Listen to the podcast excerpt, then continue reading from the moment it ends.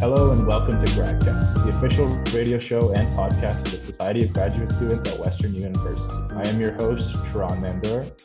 And I'm your co host, Emily Hutchinson. And we're here this week with Kevin Moore. Thanks for being here. Yeah, thanks for having me, Sharon. Kevin, tell us a little bit about what you do and, uh, and about yourself. Yeah, so I'm a third year PhD candidate in uh, medical biophysics. So my research uh, is centered on blood flow, but a lot, both of you and uh, a lot of our audience might know me in my SOGS role as a vice president academic. And so, how did you get into blood flow as a PhD? Medical biophysics sounds really interesting. Maybe you could tell us a bit about what medical biophysics is and then get into uh, how you chose blood flow. Yeah, that's a, a great question. So, biophysics is kind of exactly as it sounds. We're looking at the physics of biology. Um, a lot of biophysicists look at things like uh, medical imaging. Um, there's lots of physics uh, uh, that goes into how an MRI works or a CT scan works. Uh, my research is a little bit different, so I'm looking at the physics of blood flow. Um, so uh, if you ever took like a fluid dynamics course, uh, that you learn that there's a lot of different mathematical equations on how fluid might flow in a box, uh, or how fluid might flow in a vessel. Uh, and that's exactly what my research is focused on, how, how blood flows uh, through blood vessels uh, within the human body. Uh, and then further, we're looking at uh, how different flow types um, affect endothelial cells, which are the cells that live on the inner lining of blood vessels, and how different types of flow affects the health of those endothelial cells. All right. So follow up on that, I was wondering what kind of you were saying different types of flows. What kind of flows are we talking here? Yes, that's a, a great question and a, a, great starting off point. So the two major types of flow are uh, laminar and turbulent flow. Uh, so laminar flow is uh, sort of your ideal flow. It's when uh, all the fluid uh, in a pipe is all moving in the same direction um, from the beginning of the pipe to the end of the pipe. That's very simple. Disturbed or uh, turbulent flow is the type of flow that you see uh, once things get a bit messy. So you, you imagine like a, a jet in a hot tub or a, a, a fire hose uh, where the, the fluid coming out is kind of flowing and bumping into each other and it's all kind of swirling and, and going in different directions. Uh, so that's what I'm kind of sort of talking about with turbulent flow this is happening inside our blood vessels. We have these different kinds of flow. And so, okay, that's my question. So I'm assuming the answer is yes, is that we do have these different types. But uh, what is the outcome of that? Does that affect human health? Yeah, so uh, essentially that's where my research lies. And, and you're correct, we do have some levels of turbulence in our blood vessels, but only in certain regions. So we're talking um, when an artery splits off into two arteries uh, to smaller arteries, the blood flow that goes into either of those arteries might get kind of jostled around by that, what we call a bifurcation. That's when, when the artery splits off into two. Uh, so that's one scenario in which the uh, blood flow might uh, become a bit disturbed, a little bit turbulent. Uh, another situation is if you have plaque in your arteries, it's no longer a nice circular vessel uh, once it passes through that plaque, uh, it might just sort of get jostled around a bit, and then you have that disturbed blood flow. Um, now, uh, the second part of your question uh, pertaining to health uh, is essentially exactly what my research is. We're looking at what those health uh, outcomes might be. So I mentioned those two regions where you might see some turbulence. there have been some findings that show um, that plaque will form exactly in those regions where uh, flow is a little bit disturbed. So uh, right at bifurcations is usually where you see the beginning of plaque for formation. Uh, now plaque is uh, sort of calcium or cholesterol deposits within your blood vessels that impact blood flow. Uh, so you might hear about people getting uh, plaque in their in their arteries due to poor diet or smoking, certain things that cause plaque. Um, and eventually that leads to a condition called atherosclerosis, uh, which is one of the leading causes of death in North America. Um, it's essentially uh, a great indicator of uh, the beginning of cardiovascular disease or uh, uh, any, any sort of disease to do with the heart or blood vessels. Uh, so essentially my research is looking at um, how how do we get from turbulent blood flow to atherosclerosis? What is the actual series of events that causes plaque to develop in these regions? Okay, so now I'm curious. We keep saying looking and looking and like mm-hmm. seeing. How are you look essentially looking at this stuff? Yes, and now we're getting into the actual methods of my research, which uh, uh, is pretty cool, uh, if I do say so myself. Um, but it's taken a long time to get sorted out. So the working theory right now is that endothelial cells, like I mentioned before, are the, the cells that live on the inner lining of our blood vessels, uh, are able to discern between laminar and disturbed flow. Uh, that's, that's the working theory. Uh, the next theory is that cells that are under disturbed flow send some sort of signal that make them, uh, for lack of a better term, they're sticky. They, they, they sort of collect this plaque uh, because they're sending some different signals. Uh, so my job is to figure out uh, what kind of signals are they, are they sending. Um, so to answer your question, we have something called a microfluidic device. Now this is uh, exactly as it sounds. It's a very small device that we can pass fluids into.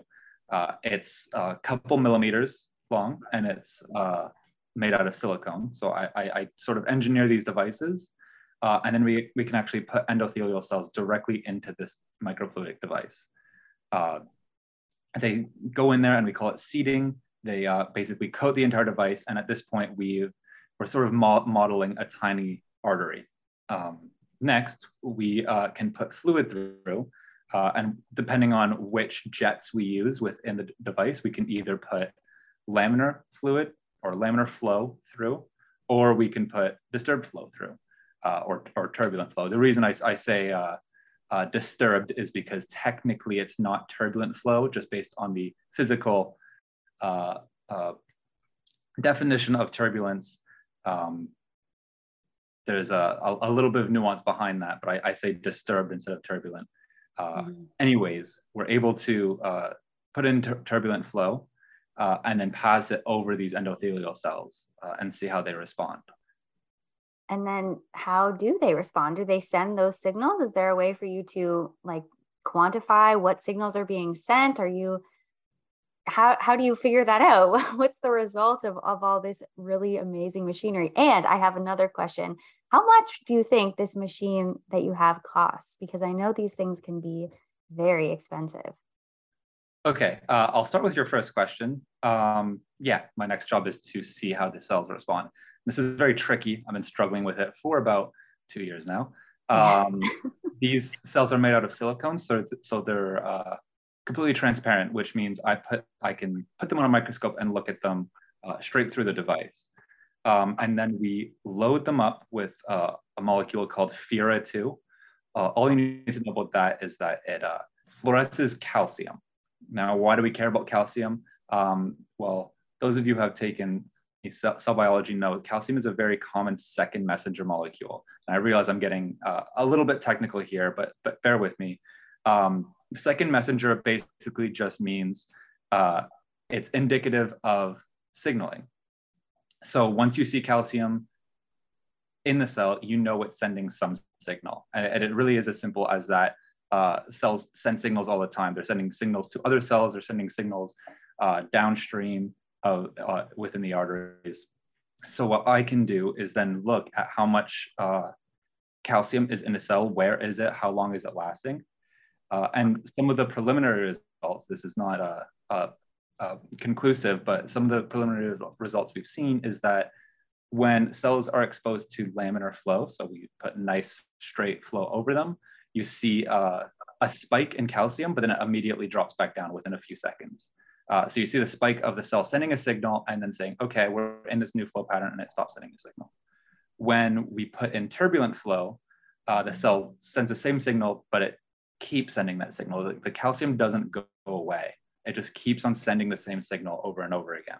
Uh, so you can imagine it's just, it's unhappy. It just keeps sending this, the signal that's saying, I'm under new flow. And that's because it's the cell's being jostled around by uh, what we call turbulence. Imagine you're just spraying a, a, a jet over the cell. Um, so there's still some work to be done to connect these unique uh, signaling patterns with the actual uh, outcome of atherosclerosis.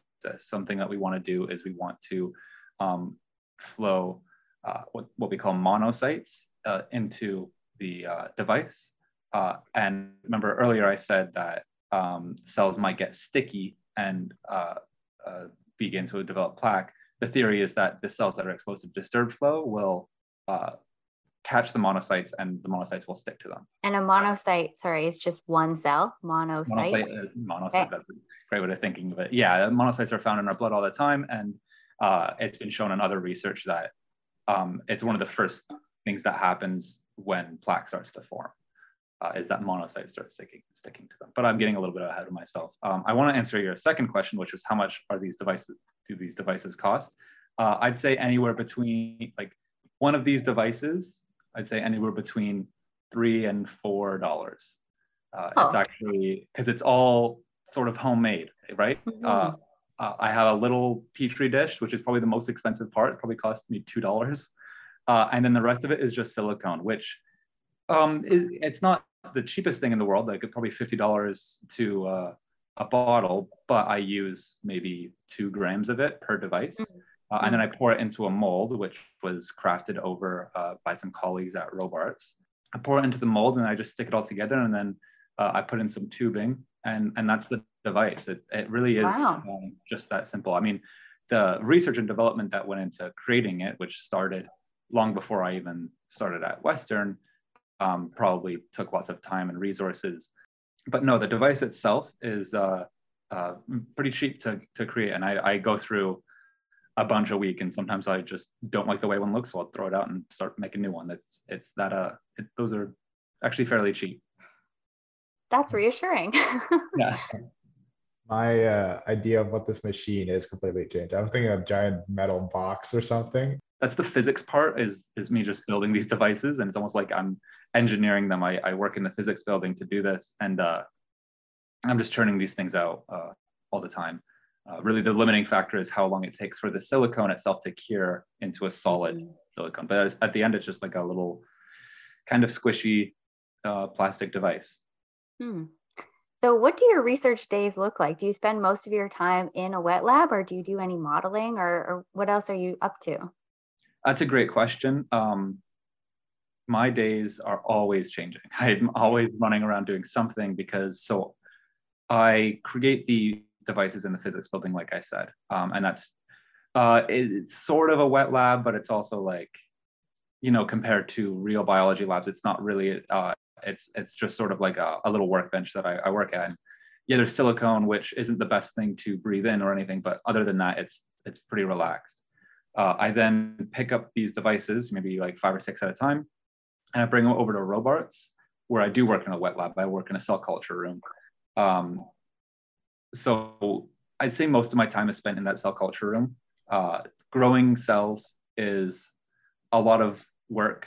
Uh, these are essentially my children. Uh, how much time I put into making sure that they're alive and happy.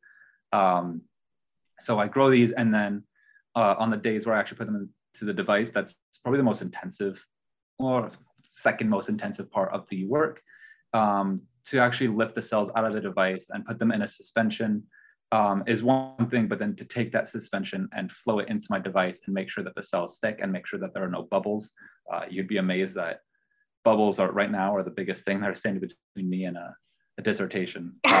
Um, but that's that's one of the most uh, labor intensive parts. Uh, it takes a few hours to do that, and then um, finally on days where I actually get to image, I I will flow through uh, the Fura-2 that I was talking about earlier, that, that molecule that lets us see calcium.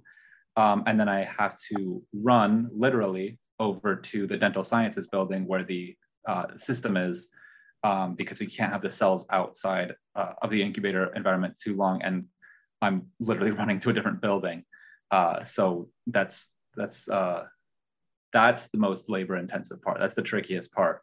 Um, and then that's kind of the gist of my experiments. I do some uh, programming to uh, deal with all the images that we get. Uh, but for the most part, I'd say 60% of my time is within the cell culture rooms. So that's sort of what my day looks like. All right. I got two questions for you. Yeah. because you guys have been throwing out this term wet lab, and I'm sitting here like, what is a wet lab? So could you explain?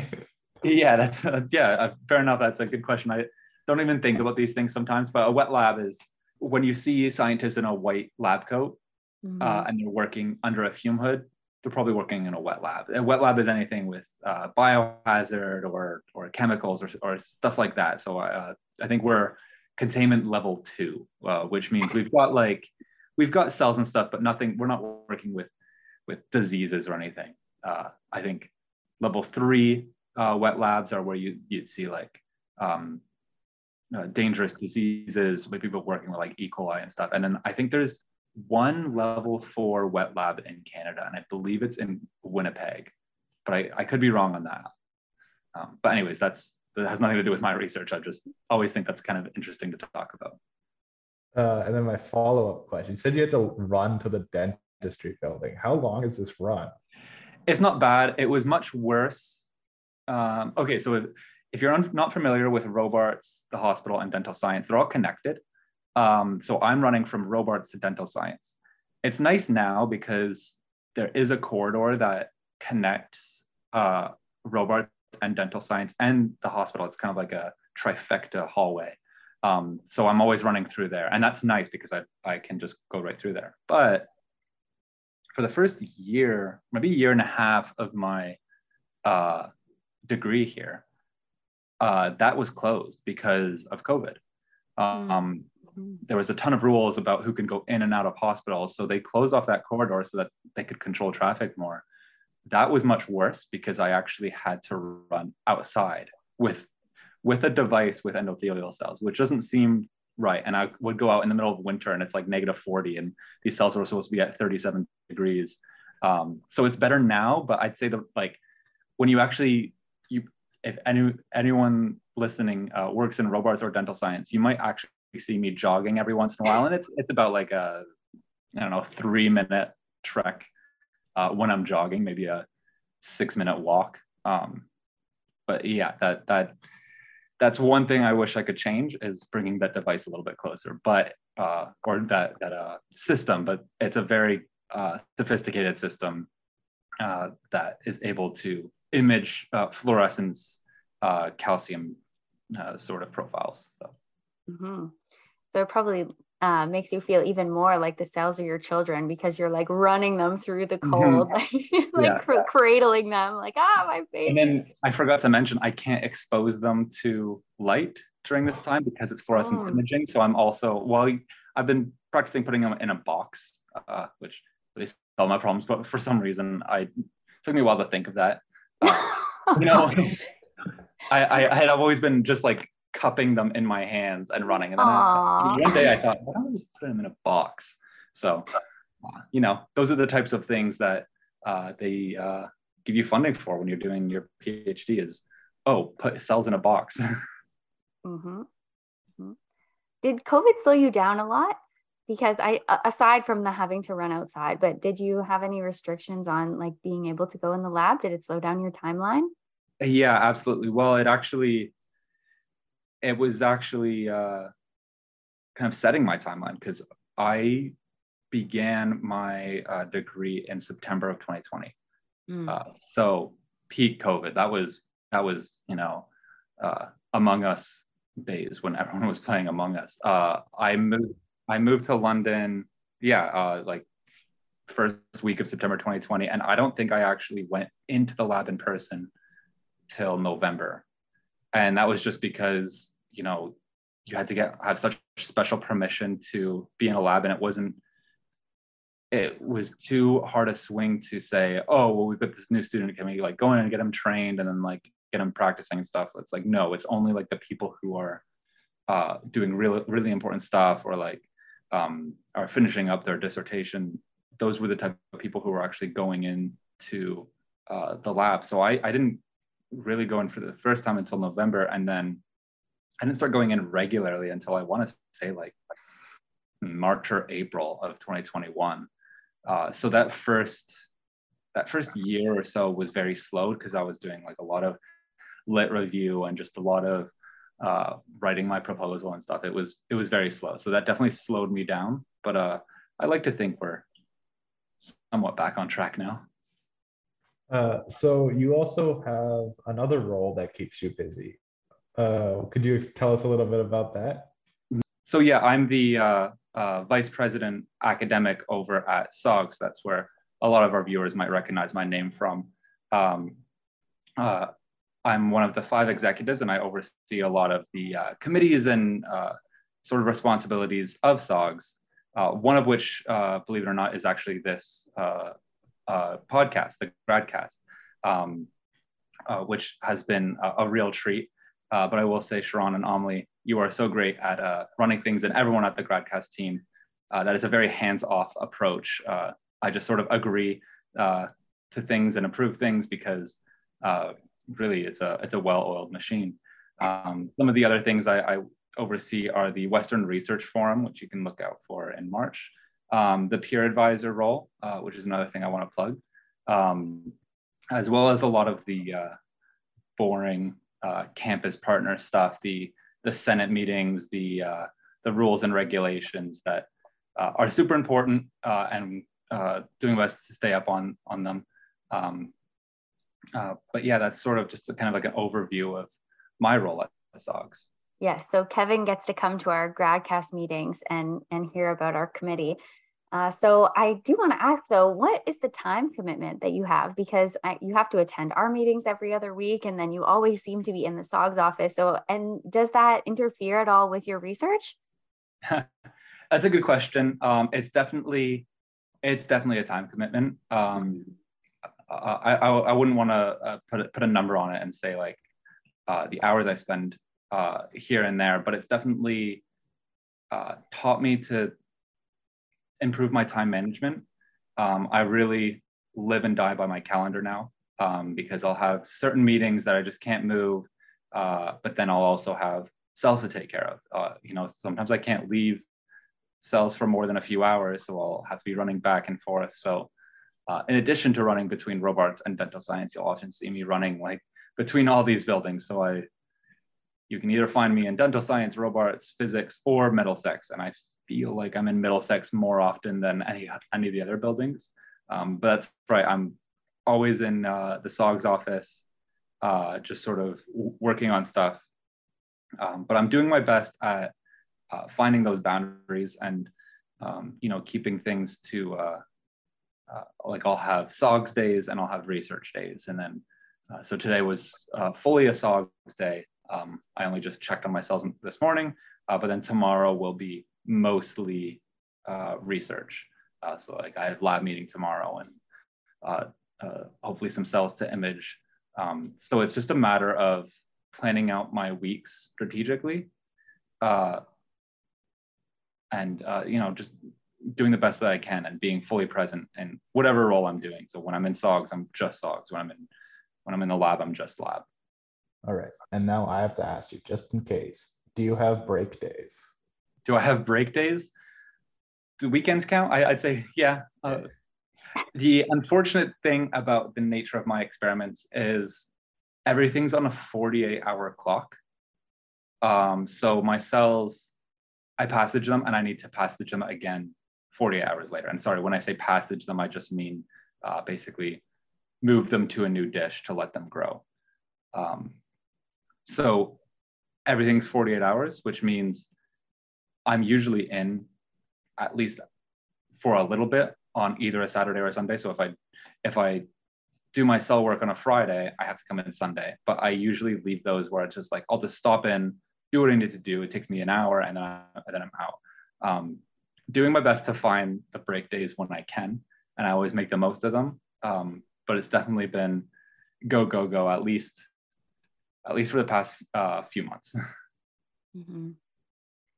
So I understand that SOGS is uh, kind of like a little bit like political, like you're making decisions, you have committees, you're overseeing other things.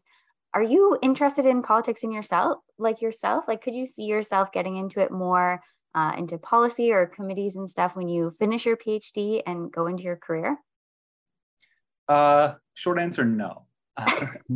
and maybe SOGS has taught me that uh, more, more than anything. Um, and it's it's not that uh, I don't give everything I have into the politics of the uh, of the role, but that's not what I'm in it for. Um, you know, I went through through one election, um, and that was already uh, kind of weird enough. You know, I, I didn't uh, wasn't interested in sort of being this uh, sort of political figure asking people to to vote for me. Um, mm-hmm. Mm-hmm. Uh, it's been more of just a, a, byproduct of it, and then the politics in terms of uh, liaising with campus partners. Um, you can call it a politics game, but I just I look at it as we go to these meetings and I present everything I can um, from what I'm hearing from graduate students to advocate on their behalf um, and just do my best to be heard. Um, mm-hmm. As politics games in, in terms of uh, getting friendly with with uh, with folks, and I guess that, I think that's what people ima- imagine uh, when you say politics. Is I'm like, uh, you know, going behind the scenes and like uh, scheming and plotting like it's Game of Thrones or something. But it's really just it's really just uh, laying everything out on the table and uh, advocating for graduate students uh, mm-hmm. and, and, making this uh, the best sort of environment for graduate students to thrive. Well put.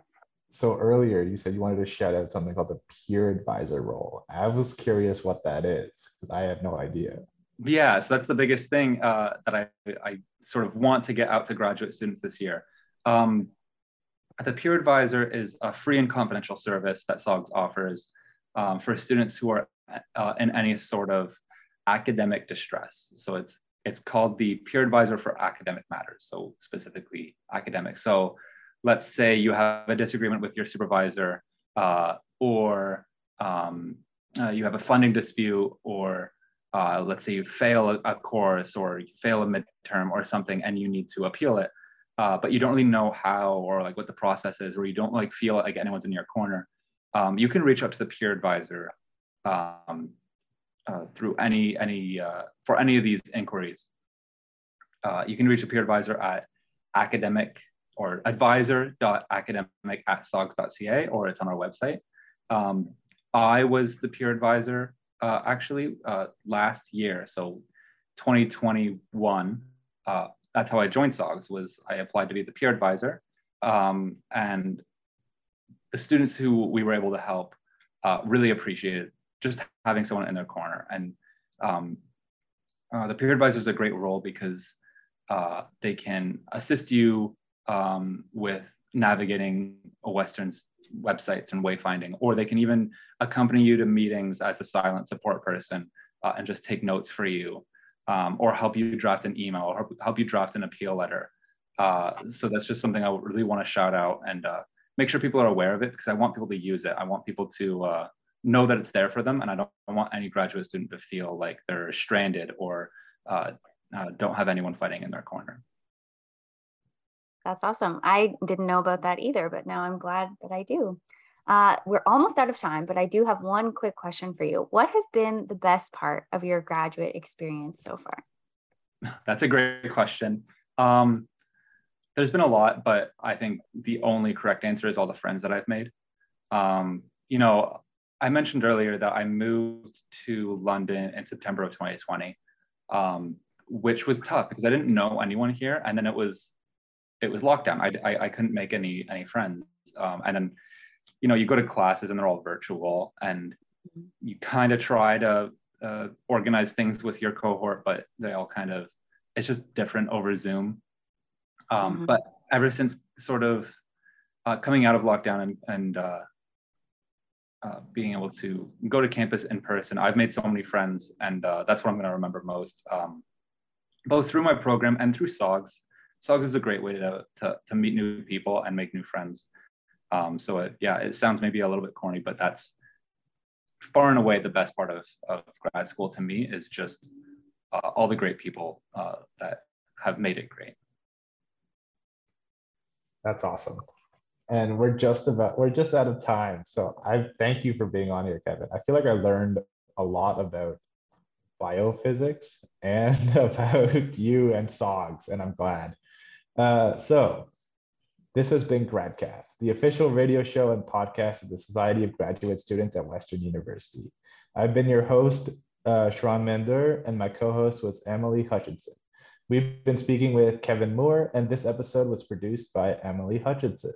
If you would like to be involved on the show or get in contact with us, email us at gradcastradio at gmail.com. You can follow us on Instagram, Facebook, or Twitter at Gradcast Radio.